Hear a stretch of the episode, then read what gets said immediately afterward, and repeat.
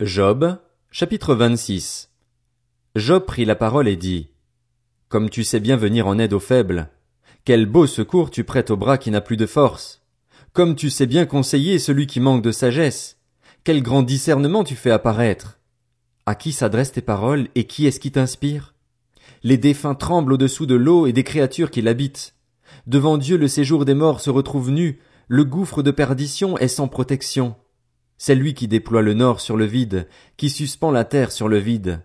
Il enferme l'eau dans ses nuages sans qu'il se déchire sous son poids. Il recouvre son trône en déployant sa nuée sur lui. Il a tracé un cercle à la surface de l'eau, à la frontière entre la lumière et les ténèbres. Les piliers du ciel sont ébranlés, ils sont effarés quand il menace. Par sa force il dompte la mer, par son intelligence il en brise l'orgueil. Son souffle donne au ciel la sérénité, sa main transperce le serpent fuyard. Si tout cela ne représente qu'un aperçu de sa manière de faire, le faible écho qui nous en parvient, qui pourra comprendre le tonnerre de sa puissance?